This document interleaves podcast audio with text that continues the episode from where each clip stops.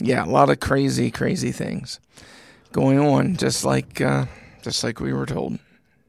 Yeah. You know, I think some of these things, you know, it's like some of the, some of these things that are happening are already in the scripture. And and prayer and everything else that we put with us not going to change it. Because it's all it's all going it's not we can't ask God to rewrite the scripture. Right. You know, some of that. But Yeah. But there are there is a lot of that that we can change. You know. I think there's the, yeah, I think there's a lot that we can change, and you know, ultimately, we are you know we're commissioned for the gospel. Right. You know, we're not commissioned for all of these other programs and all of these other things the church do. It doesn't mean those are bad, right? And and those are arms hand, or hands and feet of Jesus things, and and so we should certainly 100% be involved in those. I'm not. You know, you say things like this, and people put words in your mouth from the pulpit, and Oh, and so yeah. forth. So I'm I'm not against programs. I'm not against some of the things that that churches do to be the hands and feet of Jesus. But at the end of the day, we're going to be judged, right? You and I, as pastors, as Mm-hmm. ministers, we're going to be judged based upon our vision of the gospel and what we did with the gospel. Yeah. We're not going to be judged on anything else. Yeah. And and at the end of the day, I think we lose, you know, we lose sight of that. We do a lot of good things, um, but we never get to the gospel with it.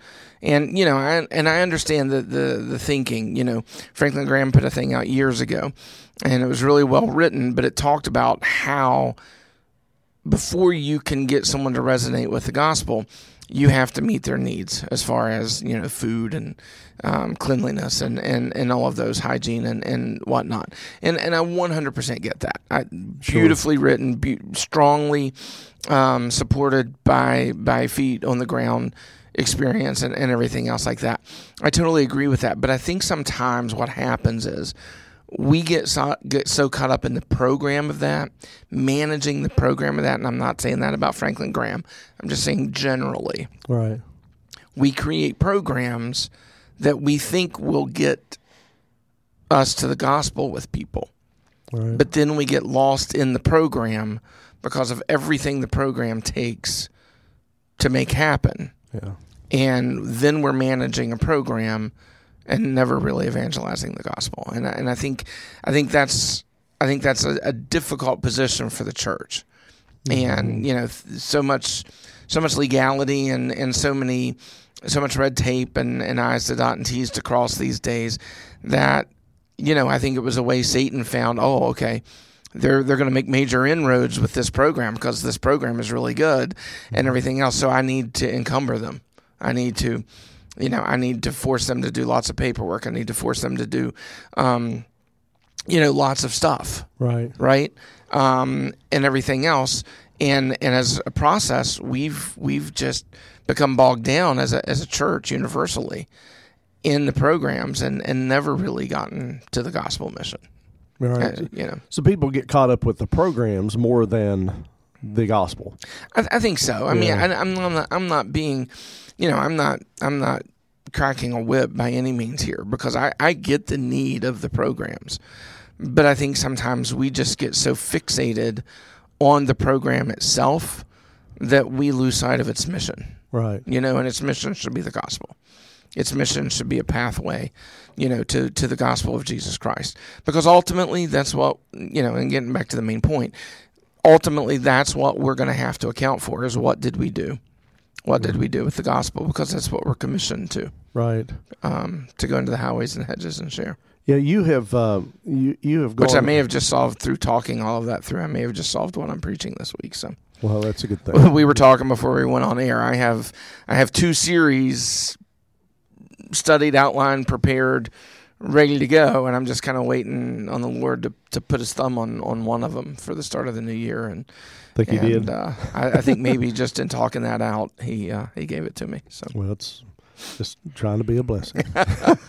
funny how things work, you know. Yeah, you had no idea what was circling up in here, and just that simple question. I'm like, oh, I see what you're doing. That's so crazy. God's faithful. Well, you know, you just uh, completed a five part series on uh, Star Chaser Chasers, and uh, just absolutely, just really cool. I have perfect attendance on all five. I just want you to know that. So- Fantastic. Yeah, I do, I and I- feel so much better. well, I learned so much from you, and and I just real I do, I really do, and you know, you're talking about things and dying out to self that that my mentor James Ashworth started with me over 30 years ago, and and and, Mm. Thank you, Jesus. and here's the thing, Pastor Jay, you never stop dying.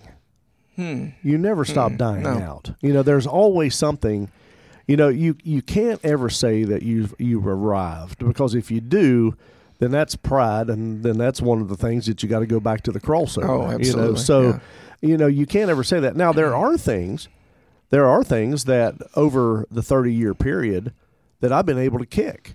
I've been able Oh, to start absolutely. been able to start, I've been able to stop. You know, you and and you know, people get Christianity mixed up with a lot of things because Christianity is not always about what you got to stop, but it's about things you have to start. Yeah. And so I think when people realize that when you have to and and and I don't get this, I don't get this at all, but there are but there are some people every day they're going to have to put something the same thing on the cross every day. They can't Yeah. seem to can't seem to lick it. Can't seem to, to to to get it right. So they have to nail it to the cross every day and say, God, I I just keep doing this. I got to quit it, but I just can't. So they put it on the cross. But but then there's things that people in their life, the Lord will speak to them about it. He put His finger on it, and you stop. Yeah. You know, and it's it's no problem. And I I, I don't get that. I I think, and there there are exceptions to this, okay? Because you know I know there's some people who are going to completely rebel and riot and riot when I say this, but I think for me, let me put it this way: for me, it was I can't do that anymore, Right. right? Because I've chosen Jesus. Right. I can't do that anymore. And so in the beginning there was that. There was, oh, I can't do this. Oh, I can't go there. Oh, I, you know, I, I need a better, you know, I need to make a better appearance for myself and, and represent Jesus well, you know, and everything else. And somewhere in that process, it goes from I can't to I don't want to. Right. That's good. I don't want, I don't want to. I don't want to be that guy anymore. I don't want to do those things anymore. I, I don't want it in me. You know, forget about what it appears like to anybody else. I don't want it in me. I don't mm. I don't want it to have influence over me. I don't want it, you know, I don't want that to be part of who I am anymore. You know, whether whatever that is. I I don't want that to be part of what people know me as because mm-hmm. I want them to know me as a follower of Jesus Christ.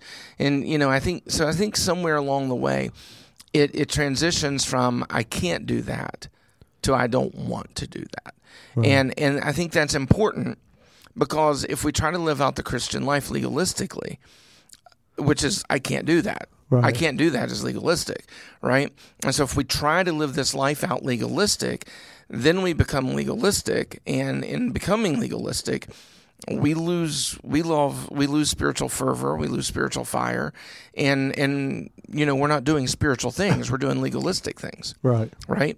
So I think it's a spiritual matter of transitioning from death to life, you know, transforming ourselves by the renewing of our mind, and I think that's a spiritual thing because it it it progresses by me wanting to be more like Jesus and not wanting those things of the world. Right. You know, I mean, um, I never had trouble with pornography, and you know, I know others who have. Um, for me, it was alcohol, and and through the power of God, I was able to pour two bottles of Jim Beam out the night that I, I had my reckoning. You know, I was able to pour two bottles of Jim Beam out, walk away from it, have no interest, no desire. Don't want it, don't need it. I have every opportunity in the world. I travel the world with my job. I go to cocktail parties. I do all of this. I'll have a ginger ale. Really? Yeah, I- I'll have a ginger ale. Yeah, because I just don't want it. Right. I'm not interested in it. so you've gone from that I can't do that to I don't want it. Don't want it. Don't want it. Don't need it. So are there I'm, people I'm perfectly happy with Jesus. Yeah, I don't. I don't need it. are there people that say they don't want it but they continue to do it? I think there's yeah, I think there's people that want to quit. I think there's people that don't want to be a stumbling block. I think there's people that, that don't want to do these things. And I'm not just talking about alcohol. Alcohol was for me, Right. right? I mean, I I've said from the pulpit, if you have a glass of wine with your dinner, or a, a cold beer after cutting the grass, or, or whatever, I don't think you're going to hell. Okay, that that's not my point at all. I just think there's a process to where we want to be so in tune with Jesus. You know, when it really clicks and we want to be so in tune with Jesus that we don't want anything to hinder that. Right. You know, we don't want anything to get in the way of that. You know, something that's been coming up a lot um, in our in our Monday night groups with the Book of James is we've been talking about Martha and Mary a lot, and you know, James is such a phenomenal book, Oh, yeah. and and it gives just so much rich content, um, you know, to building our lives in Christ. That and I, I think Chris and Annie, you know, um, use transform as part of their focus um, on that. But it, but it's really about building our lives in Christ, and to build my life in Christ, I I can't have anything between me and Him Right. right? So when so when Jesus was at the house that day, Mary was like, "Holy crap, he's here." Right. I, I don't want to do anything but sit at his feet, take in every word, Yeah. And rehearse every word in my head again and again and again, so I can I can get it right and I can be more like him. That's what I'm talking about. Right. I'm not talking about whether whether you have a drink or whether you don't have a drink and, and, and all of these other things. I'm not I'm not making this legalistic. Right. it's that desire for Jesus that I'm I'm really trying to point out. You know, for me, alcohol was such a thing, you know, that I think for me to go back to it in even the slightest realms, even though legalistically I could, Right. I think it would be me wanting a part of my old self back. Right. right? And I don't want that. I don't want any. I don't want any shape, form, or fashion of my old self back, Right. right? And and so I think that's that's what it is for me more than more than anything else. I want to I want to daily step into the newness of life that, that Scripture talks about. I daily want to walk in it. I daily want to live in it. Daily want to think in it. You know, I mean, TV shows I watched for years. There's nothing wrong with watching a TV show. I mean, I'm a huge NCIS fan for years, and and this and that and the other. I'm I'm at a point now where I have the option of of of hey, we've got a free evening, which is rare, but we've we've got a free evening. Let's sit down and watch a TV show. Um, you know what? I'd rather read. Right. I'd rather read.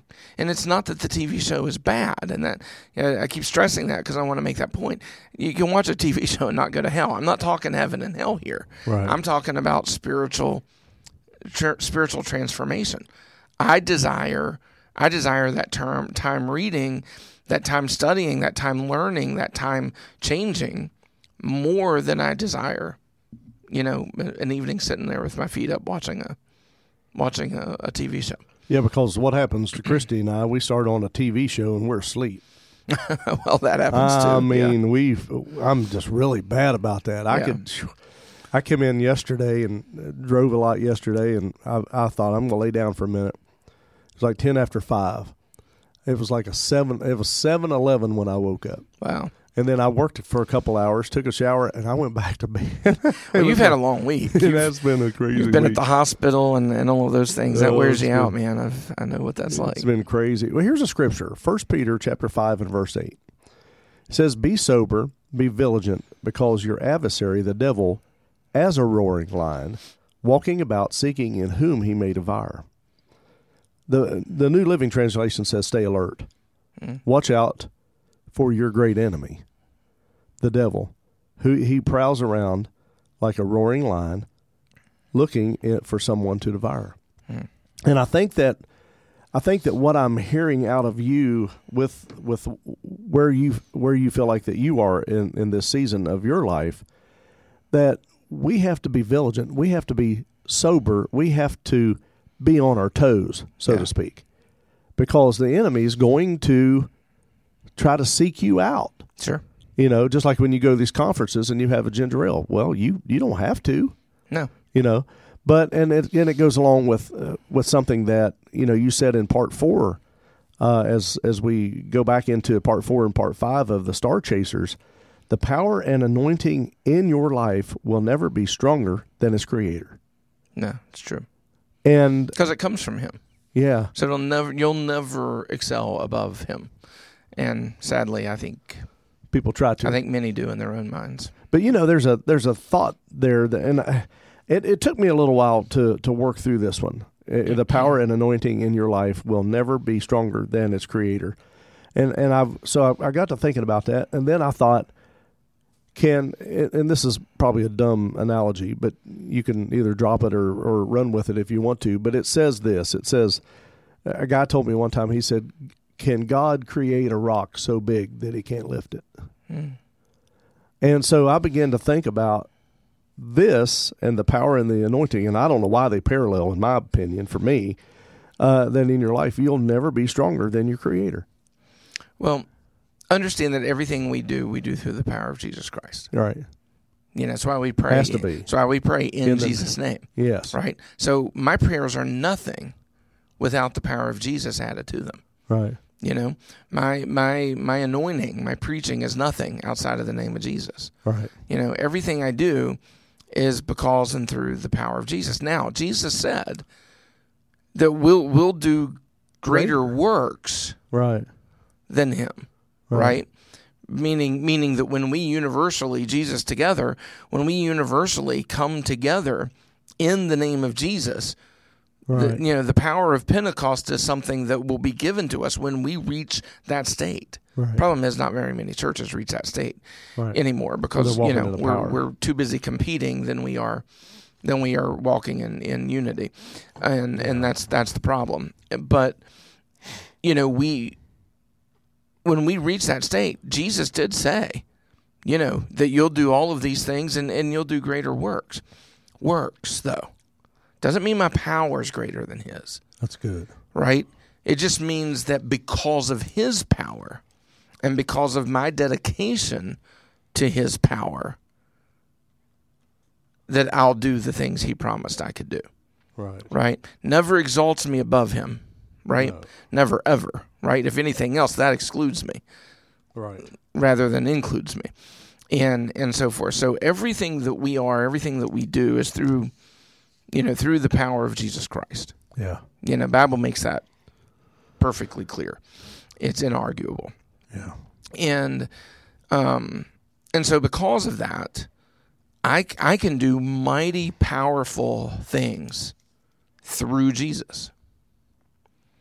But you take the through Jesus without of that, and I can do nothing. Right. You know, Scripture says I can do all things. How? Through Because of my muscle, Uh-uh. because of my knowledge, you know, because of my, my heart and my oomph, right? No, that's what that's what the Marine Corps teaches you. Marine Corps teaches that you're you're invincible, so you, you can do it all from within yourself. And and there's some true elements of that. I mean, none of us really realize what we're capable of until we're pushed to that extreme. and true. and and that's that's what our military does and what our military goes through. And I'm thankful for their you know they're they're pushing my life problem is I'm I'm I'm 55 and fat and and think I can still do the things I did when I was a 25 year old Marine, um, and I can't. So um, there's that. But you know It's funny. the reality is, I do all things. I can do all things, and I do all things, but it's always through Christ Has to be. who strengthens me and and you know so simply by that i mean just just simply answering it by those verses i, I don't think it, it needs a deeper answer i mean i think simply by those verses i, I can't ever become bigger than jesus Right. and if i can't become bigger than jesus i certainly can't become bigger than god Yeah, that's so good. But it goes back to goes back to what we're we are rooted to. Mm-hmm. You know, you said what you are rooted to is who you are. And so, you know, where is our foundation? Where, you know, have you heard the story about the uh, about the palm tree? You know, and how big mm, the palm tree, all the way over, yeah. and how deep it is underneath. You mm-hmm. know, compared to up top. Yep. And so when you think about that, it's like, how does a person get that to that place that when the wind blows, when the storm happens, uh, that you're not tossed to and fro? Because you know as well as I do, you know people that have a meltdown over a hangnail yeah But they get but they get in church on Sunday morning and they're hallelujah and praising God. But then something goes wrong, and you- it's like the world comes to an end. a lot of those people they're they're still obsessed over their hangover, but they just want the move of God, Yeah. right? And so a lot of those people give you the same old testimony every single week. No new revelation. God's brought me from this. God's brought me from that. God's okay. He did that 20 weeks ago too. It's time you move on. Right. It's time you grow. It's time you transform, right? And and I think that's I think that's the issue. We'll coddle people in the same place forever, Yeah. you know, um, and and I don't think that's what what God really wants. Our, you know, we should be thankful for what God does for us, but that's not worship. Right. That's thankfulness. You know, that's being that's Thanksgiving. That's that's giving thanks for what God has done for us. That's not worship. Worship is when we take a step back and we realize the omnipotence and the holiness of God and we humble ourselves before it and and we worship him for who he is, not what he's going to do Right. and not what he's doing. I'm not saying we shouldn't give thanks. Right. We should always give thanks. Yeah. But our worship should be driven by who God is. And that that is what elevates him in our life. And that's what creates desire in our life for hmm. us to be more like him and say no to the things that really don't add to us. And I think that's what it really comes down to is when when spiritual fervor really begins to work in your life, at least it did this way for me. When I really started desiring spiritual things, it was easy for me to say no to the other stuff Wow. right? Yeah. And that that's what really made the difference is when I wanted the spiritual over the carnal, it became very easy for me to start saying, you know what? That just doesn't add to me anymore. Right. That just doesn't benefit where I'm going. That just doesn't add to what I'm pursuing. So Right. no, no thanks. Not interested. And you know, the same it's this it's true with faith that way too. You know, when we're a young Christian, the enemy will bring things into our life or we'll encounter things in our life that aren't always the enemy. We blame the enemy for a lot of things we do ourselves. But you know, a lot of things come into our life and it's overwhelming. And we're like, how do we get through this? And we seek God, we pray pray to God, we seek, seek, seek, seek, seek, and we get through it. Right. And our faith grows. Right? Mm-hmm. And and I remember, and I'm you know I'm not saying I'm perfect. I'm not saying there's not times that I don't come to God and say, man, I really need you here, Lord. Right? I'm not saying that mm-hmm. that doesn't happen. But what I'm saying is a lot of the things that would have knocked me off my feet 30 years ago, Right. I'm just kind of like, God's got this, Right. and I move on. Sure. right? Because I know I know all that is is is an attack of the enemy to distract me from what God really has for me. Right. And so I'll have that momentary, okay, God, you got this? Yep. All right, we're good. I'm Going on. I'm staying focused on what you've got over here Right. and everything else. Why? Because not that that's not important, not that I don't care about it, but I absolutely 100% positively believe God's going to take care of that for me. Right. Or God's going to show me the answer, or God's going to lead me through it, or God's going to deal with it, and I'm never going to get touched or singed by it, Right. right? Because He's got this for me to do. And and so you know I think it's important that we stay focused on on the thing, which kind of takes us back to to, to Star Chasers in that realm. And, and you know, I kind of give a recap at the beginning of the message on Sunday. You know, that was true of uh, of David, and that was true of Joseph, and that was true at, at one point for Abraham, and everything else. When they all got to that place where the light bulb kind of clicked Right. and said, "You know what? God made these promises, and God's no fool, No. right? God made these promises, and He's He's not just up there twiddling His thumbs looking for something to occupy His day. Right. No, He's He's you know He's God omnipotent, right? Yes. And and so if he made these promises, he can fulfill these promises. Right. So you know what? I need to quit. I need to quit being a whiny little jerk and and seek him and pursue him and and become like him, right? And you know, we see whiny little jerk in Abraham and, and a little bit in in in Joseph. I'm not sure we ever really saw whiny little jerk in Davis. We did see egotistical idiot Oh, yeah. there for a little bit. Oh, But, yeah. but you know, so they all had their moments. But but I think at at the end of the day, we we all have to choose God Right. over the stuff. And my stuff's going to be different than your stuff. Yeah. You know, and and you know we all have to we all have to desire Jesus over those things, and that's where real growth and real maturity comes from. So, what do you think as we move into chapter or part five of the God Chasers? I was really intrigued with your your thought about the wise men. Do you think that they? Do you think that outside of this event, they had to have had some? They'd had to have had a relationship with God. I you would know, think, there's, wouldn't you? There's tons of theories. I probably read, I don't know, fifty to seventy different theories on on where they came from and what they knew, what they didn't know, and everything. I mean, there's some be- be- the believe Grant and I had a conversation about this after church. You know, there's some that believe they were originally Jewish and were raised Jewish and then went to, you know, then went into Persia and, and things and then adopted some of the lifestyles and things that they did. There's tons of theories about them. You know, all we really know is what we're given in Scripture. Right. But there's there's tons of theories from various historical um, journals. I, I think what we have to be careful of, what might be true for for these wise men might not be true for these wise men, might not be true for our wise men. You know, so we, we can't apply all historical data to right. these guys right here. Um, but I think it's also, I think it's also interesting to say it, it could have really been any of those scenarios. You know, they could have truly been Jewish and and left and and you know had their education and and and added all of these things to to their persona. Um, you know, or they, they could have been Persian from the start. And, you know, there's definitely strings that that tie to that. So it's it's all possible. But I think what happened with these guys that made them scripture worthy. I mean, we have to remember God chose to give us the scripture. True. Yeah. Right, and He chose to give them the, give us the scripture for a reason. So I think what makes it scripture worthy is they saw the star. Mm-hmm. They they knew its meaning, or at least had a general understanding of its meaning, if not full understanding of its meaning. Yeah. And they said, "We're going to chase it."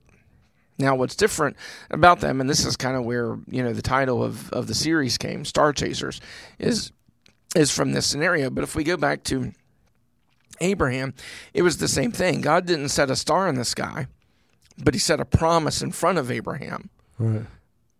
that, that Abraham had to quit being stupid, yeah. lying about his wife, and and you know taking the handmaiden in because his wife was smarter than God, and and you know Abraham had to stop being stupid, yeah. and and had to you know tell Sarah no, be quiet. I'm going to do what God said, you know, and and you know have the guts to not lie about his wife and, hmm. and all of these other things. And, and so God put him to the major test. And it snapped for Abraham. That's good. Snap, you know, it snapped for Abraham. You know what? I'm putting I'm putting all of this in front of God.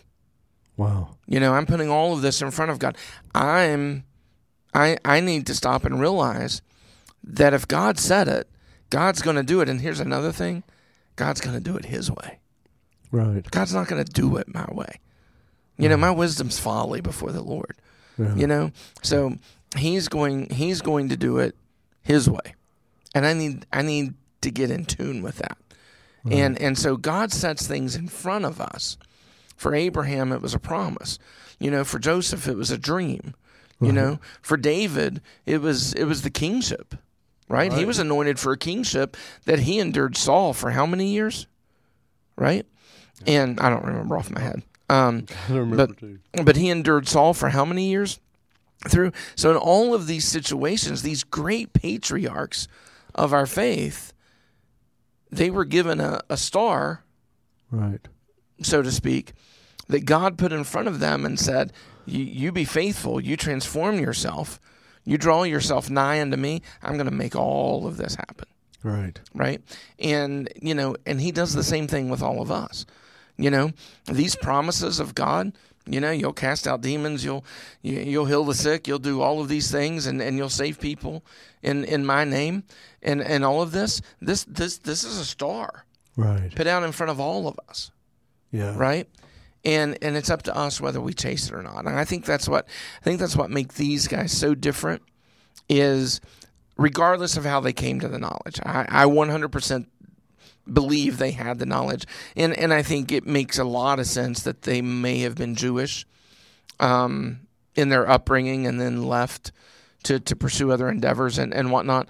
But but I agree, they knew, and in knowing they pursued.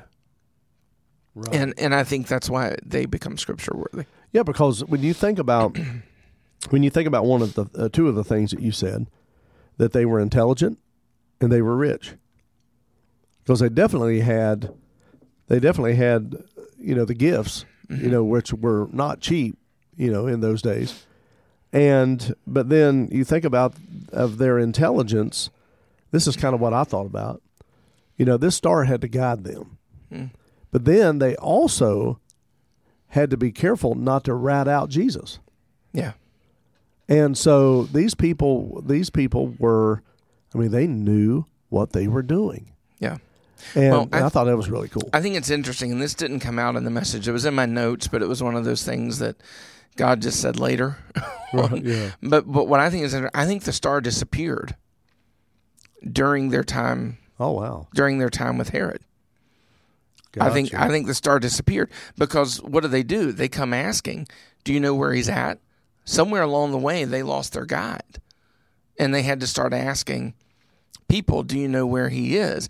And then after they removed themselves, then after they removed themselves from that influence, guess what?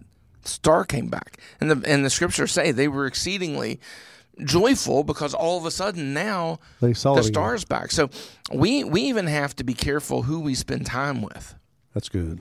right?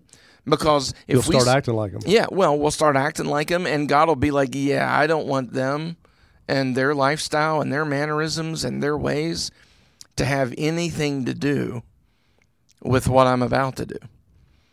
You know, so I'm gonna I'm gonna hide the star as long as as long as you're wrapped up in that, Jay. I'm I'm gonna kind of hide the prize as as long as you're under that influence, Jay, and and so forth. And then once you know, once we come to our senses and remove ourselves from it, God's like, okay, now I can show you again where I'm at and what I want you to do. So I, I don't know. I, I found that an interesting part of part of the story that it that it would appear or it would seem, I guess appear is a bad word in that in that context, but it would seem that at some point the the star um, wasn't visible to them. And uh, verse nine there in, in Matthew two it says, when they heard when they had heard the king, they departed, and then lo the star which they saw in the east went before them till it came and stood over where the young child was. Verse 10 When they saw the star, they rejoiced with exceeding great joy. So I, I think at some point they they weren't seeing the star anymore, and and they had to come to a part where they were removed from from that influence to see it. So, the, which star is this? Is it the North Star? I, I still believe this is the Bethlehem star. This is The still Bethlehem this is still what they call the Christ star. right, I, I mean, I still believe it that way. right. Because I had always heard, you know, that it was the North Star. No, That- I don't. and believe I don't that know why. I. I don't No. know why I heard that. I don't believe that at all. I believe this was a God incarnate kind of Yeah, kind of thing. I think it, it it's only, I think it's only attached to Christ. Yeah. Because I think that the uh, I, I've, I know man's tried to reason it a number of different ways, but I, I think, I think this was, you know, I think this was truly the Christ star. Right, and and because I, I believe that in hundred percent what you're saying, but I don't know why for some reason I'd always heard it called that, but it's, it was out of the east. Yeah. And here's what's crazy about that is the sun sets, uh, the sun rises in the east, sets, sets in the west, and you also think about when Jesus comes, he's coming through the east. Yep. Do you know? I don't know if you know this or not, but you've preached a lot of funerals. And Daniel always prayed towards the east. the east. Yeah. And uh, do you know that when they bury somebody, that they bury the feet towards the east? Really, Yeah, I did not know that. yeah. Yep. Even the he, the, the Yep. most heathen undertakers gonna tell you what I do. will will bury their feet to the east. I'll tell you what And I I do. I've done it everywhere I've ever lived, and well, not everywhere because you know, but once once I, I set my feet firmly on this journey, everywhere I live or everywhere I go, I make sure I understand which way is east. Right. So you and, know. and and I face that way when I pray. right. Yeah, I face that way Wow, I didn't know when I pray because you know that was the example we were we were given. At the end of the day, I don't know that it really means that much, right. you know, because uh, you know I think God will hear my prayer if I'm facing north, south, east, or west. But to me, it's kind of one of those things of, Symbolic. um, you know what, it was good enough for them, Right. you know, and there has to be some purpose and power in it. So I'm gonna, I'm gonna do it too. Does the um, you know, when you think about when you think about the star and you think about humanity, Hubble said this. Hubble said that the universe continues to expand. And that's what Hubble said. And they're finding I was talking to John Christopher the other day, they're finding things that are just absolutely just crazy that are out there. And and so when you think about the star and when you think about a star leading them literally leading them to the Christ child. But now there were several years ago. Of course, this is 2024 for those that are listening to this 30 years from now. Um, there were several years ago that the actual Christ star appeared. Mm. They, it hadn't been seen in a number of years. Yeah, I remember that. And then and then we were able to see it. hmm So that was literally that was literally the star that they that they were led by. Yeah. And I thought I got to see it. I got I think you did too and I just think that's just absolutely phenomenal. Yep. You know, when you think about that process. So so with their What I'd like to know is what was its purpose and why is it now hid? that's Just saying. mm, that's a mic drop segment. No, no, no. I'm not. No. I'm not trying to mic No. drop. No, I'm. I'm pointing No, that I know, finger. no, I know. I'm It's- pointing that finger at me as much as anybody else. I mean, why? Why did it appear, Yeah. and why is it now gone? You know, it's just just yeah. a question I ask myself. It's kind of, ooh, did I did I miss something? It's like where is you know, it? is yeah, yeah, What what was it? What was it revealed for? Yeah. So so they're intelligent. Oh, that's good. So they're intelligent and they're rich, and and so they show up. Now, we understand that they did not get there at the time of his birth. Correct. So there's a thought. What two years old? There's a lot of people that uh, there's there's again several different theories on that. Um, there's some who have even said that they didn't get there till they went to Egypt. Well, I think Scripture disproves that theory. I mean, he clearly hasn't left for Egypt. Right. Left unless unless Matthew got things out of order, and Right. I, I, you know, I just don't believe God would have Right. uh, authored it that way to So went to create confusion. So yes, I believe that somewhere in in the land of Judah, in a house, Right. Is where Jesus was, somewhere between zero and we know there are accounts of him in Egypt at the age of two. So I think that's where that comes from. Right. So somewhere between zero and two, Right. this happened, Right. I, and that's all we really know. But we, we see can it. we can put speculation to it. We can use some of the historical stuff to to be like, okay, we know he was in Egypt at two, right. so it's got to be somewhere in between there. That that's I think all we can really be So positive about. So they they go and they meet with him. They worship him. They drop off all the gifts. Yes. Okay, so he has the gifts. so these gifts that he has, where where do you think? And I, I mean, it doesn't speculate. I mean, but I, I'm thinking, okay, when they went to Egypt, what did they do with the gifts? I mean, was it a lot? Was it a huge? I mean, what did they carry it with them? Did they live on that the rest of their life? What is the representation of the gift? I guess the gift would be their. Um, well, I mean, what would that be? Well, we know we know gold was the the traditional gift right. that you offer a king when you come into his when you come into his country, Okay. or you know, or he enters your country. You know, one way or the other. When you're encountering another king, Right. you you you offer gold, Okay. right? Um, so I, I think that has everything to do with you know him him being king. Right. He's king of his people, right?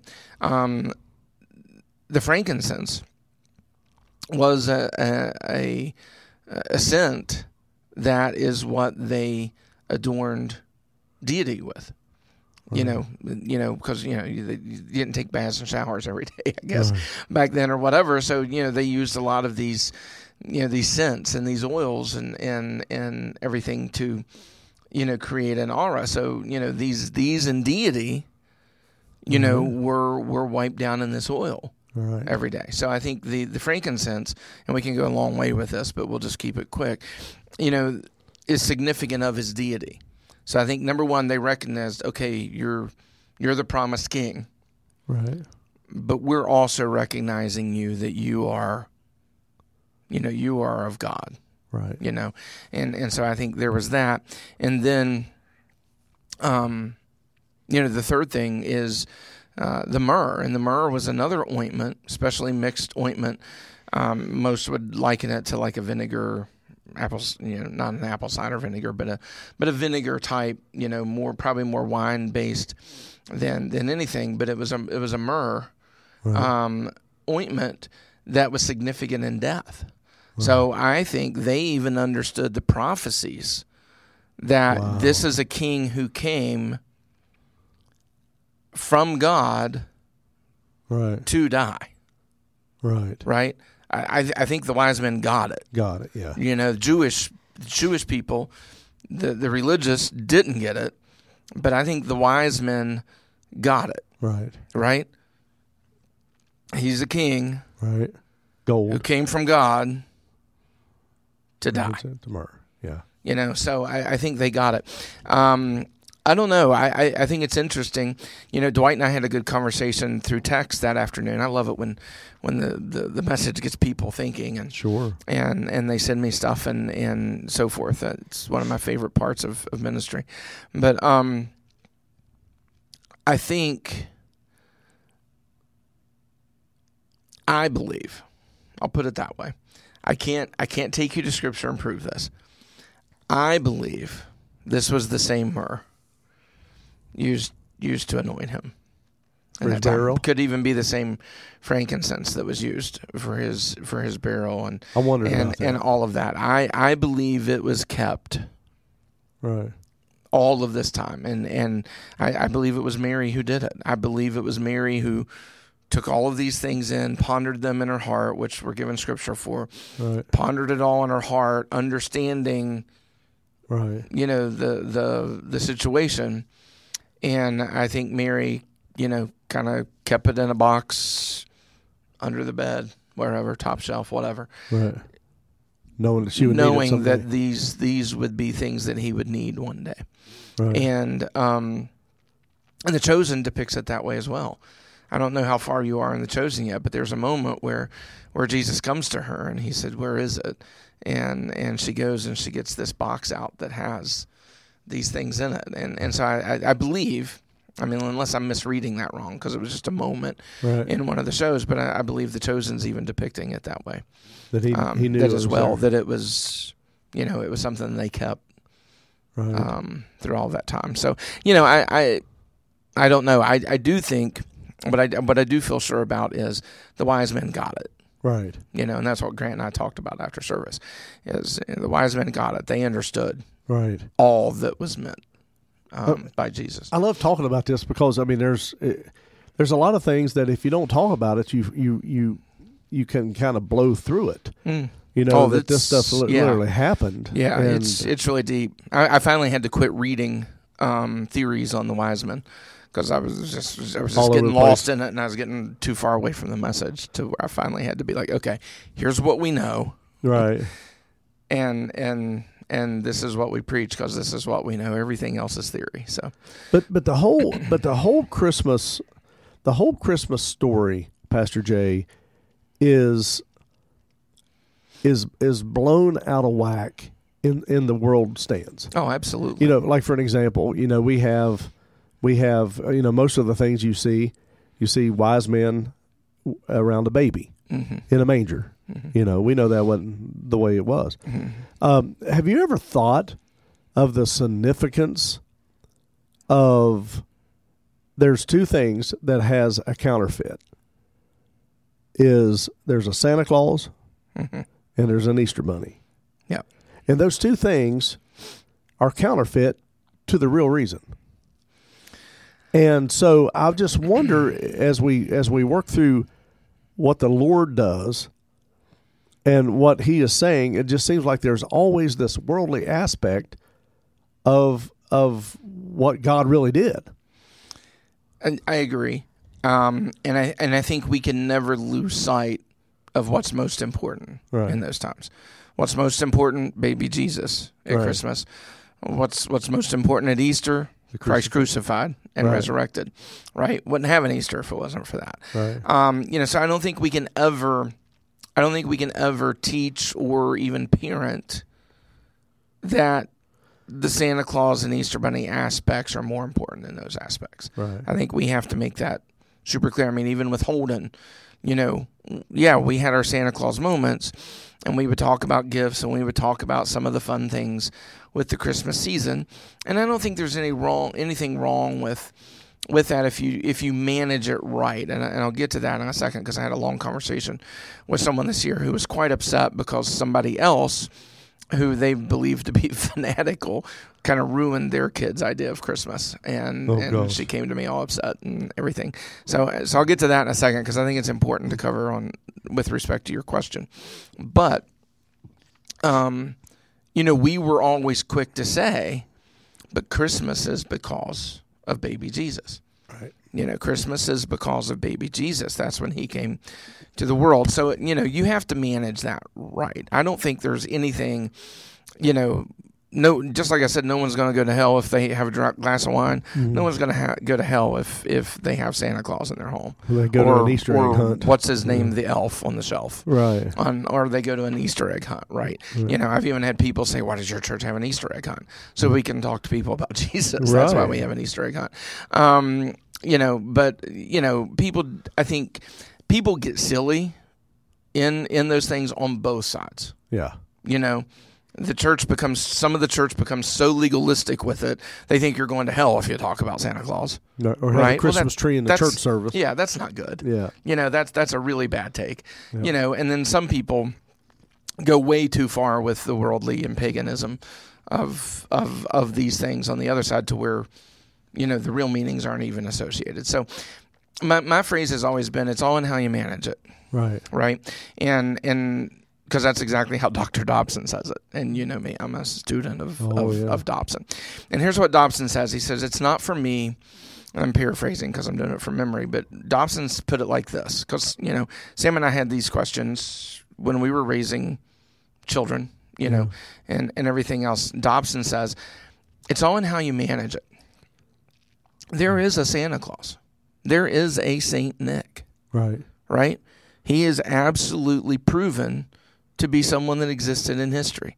He is absolutely proven to be someone that put coins in people's stockings hung over the fire at night Okay. on what's assumably Christmas Day in those times. He exists.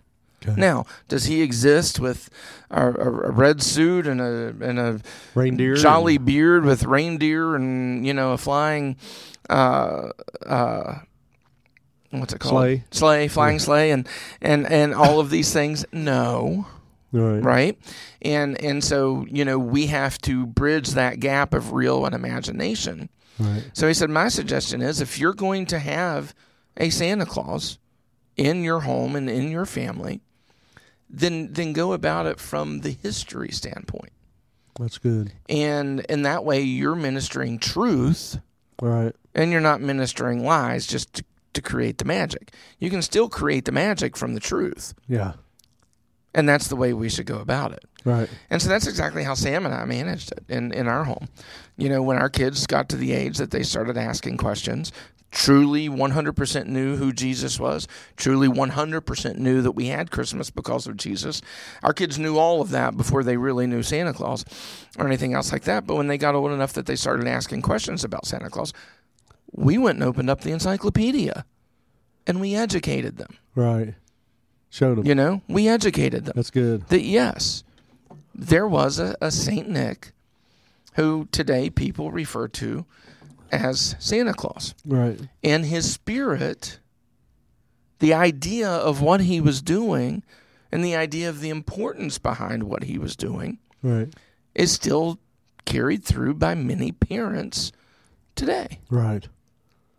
You know and you know i mean we we took our kids um to to the the walmart layaway what do you do what are you doing well we're we're we're giving um, money so that uh, Santa Claus can come Right. um, at the night of Christmas. Did all of it right in front of them. You know, we didn't we didn't hide nothing. We didn't lie. Right. You know, but we managed it. Right. You know, we managed it from a truth standpoint rather than creating some Fiasco out of this world thing that we're going to end up one day saying, "Yeah, we've lied to you for the last so many years." Right. So I think it takes some creativity. Right. I think it takes some education yeah. and and some management Right. to to do it right and and do it well. Still allow your kids to have you know the fun and and and laughter and and magic of of Christmas, but at the same time not create some cesspool of, of paganism for them to, to I- walk in their whole life. I know both both campuses have the Easter Bunny outfit, and and I and I do that up in Gassaway Right. because when the kids come up, you know, for a picture, I always I always look at that as an opportunity to pray over them, you Mhm. know. Yeah. And so, but so I brought the outfit because you know we we have them cleaned every year, so I Yep. brought the outfit home, and so Ari uh, and Ella were coming over, our grandchildren, and uh, so I put the outfit on. So we all went for a walk. So we're walking through our neighborhood, and I've got the Easter Bunny outfit on, and Oh, I'm just there's kids coming out, and I mean I'm just waving, I'm just having a, bar- a barrel of fun with it. So we this one girl come out, and her parents came out too, and I'll never forget this. This was one of the funniest moments. She showed me this expensive. I mean, whatever her uh, Chris her uh, Easter present was, I mean, it was not cheap. Mhm. I can't remember what it was. And she looks at me and she says, "Thank you, Easter Bunny, for my gift." And the oh. parents were standing there, and I'm thinking, I got nothing in this thing, and it's like making them look bad that it was the Easter Bunny. I walked away from that moment, and I thought, "Oh boy, I'm going to be the favorite guy in town." Yeah, yeah. That was funny. Yeah, the Easter Bunny is a little bit harder to manage. Yeah. you know there are some there are some good Christian things out there. Some of them by Focus on the Family that kind of talks about you know how to manage the Easter Bunny Easter and how to manage those things and to do it from a from a place of truth rather than than not non truth. But you know, so there there are ways to do it. And, and my take on all of that thing is no different than no different than if you you have a glass of wine with your meal. You know, just because you do Santa Claus doesn't mean you're going to hell right. and and you know we need to be a little more mature and a little more um, full of grace in, in how we how we handle that and how we we treat that. Um, you know we we have people in in our our campus who you know who do both. We've got the Santa Clausers and we've got the non Santa Clausers, and you know what we we should respect and, and appreciate Both beliefs. you know both of them, but but also encourage them to do it from a place of truth. yeah. And and that to me that's to me that's the biggest thing is I never wanted my boys one day to be like you lied Yeah. you lied to me about this. If you're gonna lie to me about Santa Yeah. Claus, or you lying to me about Jesus, Right. Yeah, Yeah. And so it you know it takes you know it takes some management, takes Yeah. some education and and takes some some creativity in how you do it. One final thought: the the enemy to excellent is good. So when you think about let don't let good be good enough.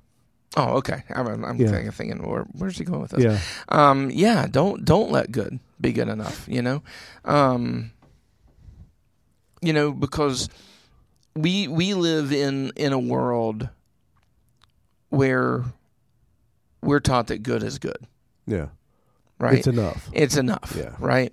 Um, don't overextend yourself. Don't you know? Don't don't you know all all of these? I don't know. I, Like on a grade card, you look at a grade card. You know, 3.0 is a B, yeah, which is which is it, it used to show good. yeah, And you know, but the thing about it is, my dad used to give me like three dollars for A's, two dollars for B's. But I think at one point we cut out the the money for the B's because we are not rewarding good. yeah. And and I think that you remember remember when you and I were coaching soccer, and we had a we had some really good teams. You know, you and I mm-hmm. had some really good teams. Then we had some lousy teams. And I remember one parent come up to me, and she said, "So, how much do I owe for the participation trophy?" And I went. I looked at her and I said, "For what?" I said, "We were like eight and two. You know, I mean, I mean we lost. Uh, we were like two and eight. I mean, we lost. Yeah, that was a bad year. That was a bad year. yeah. And it's like, uh, we can't reward for that. No. And so there were there were no trophies given that year. Well, yeah, and I think the point of that is, and and society has has just ridiculously done this, and you call it participation trophy generation or whatever, but you know, we have that concept of just showing up is good enough. Yeah. And when it comes when it comes to church, when it comes to the gospel of Jesus Christ, Right. just showing up isn't good enough. No. Even in your own life, forget forget the vision and forget the mission, right? Even in your own life, just showing up isn't good enough, Yeah. right? And you know, one thing one thing I have a real problem with and and I think it's become a real issue in, in our churches. And, and it's funny, um, another um, pastor nearby here that I'm close to, and I were having the same conversation. You know, there are people who grow up outside of the classrooms and outside of the preaching because from an early age all they do was volunteer and and so they grow up not having any solid foundation Wow. and they don't know the things. I mean, we're we're we're going over our budgets and stuff for this year, and and, and we're going to be looking at at a, a series. That our, our teams are going through the chosen right now, but we're getting ready to go through a series called Threads that basically talks about how the gospel is threaded throughout the Bible Right. because these kids don't know it. Wow. I mean, we've we have teenagers that know nothing About about the Bible. right. right? And and even if they know, well, yeah, Noah built the ark, but why did he build the ark?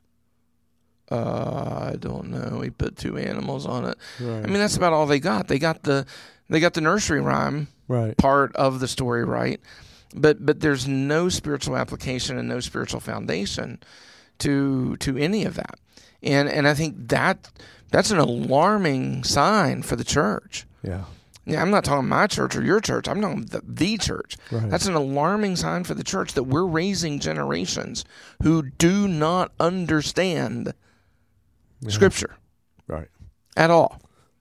You know, and and you know that's why when when we started to do our own curriculum with Gospel Quest and everything, one of the questions Haley asked me in the very beginning, she goes, "How gospel centric do you want these messages?" I said, "I want them 100 percent gospel centric."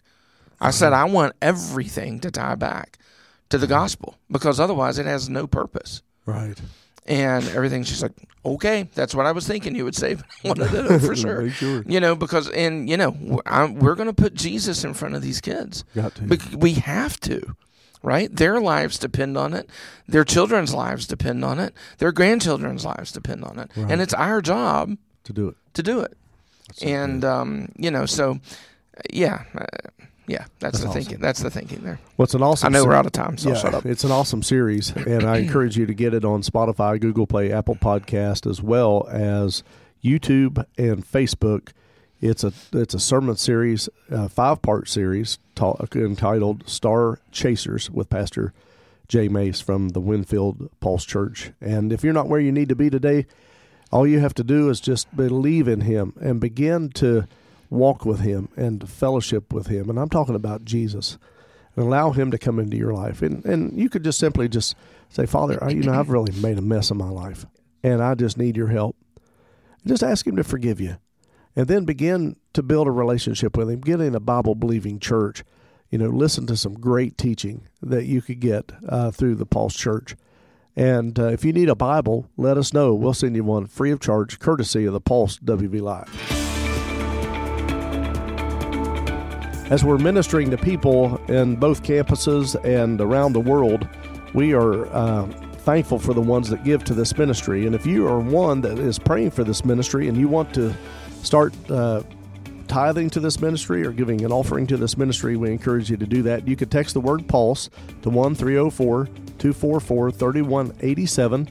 Go to thepulsechurch.com, give through PayPal. Check out our website while you're there. Or you can mail your love gift to P.O. Box 561 Eleanor. That's E L E A N O R, West Virginia 25070. Thanks for listening and watching. Please share, like, and subscribe. Also, be sure to download our app on the App Store for the Android device as well as the Apple device, the Pulse WV Live. Download that app. That gives you access to 24 hours a day, seven days a week, music, preaching, and teaching, some of the best this side of heaven. Have a great day. Thanks for listening and watching the Pulse WV Live, a network that beats to the heart of God.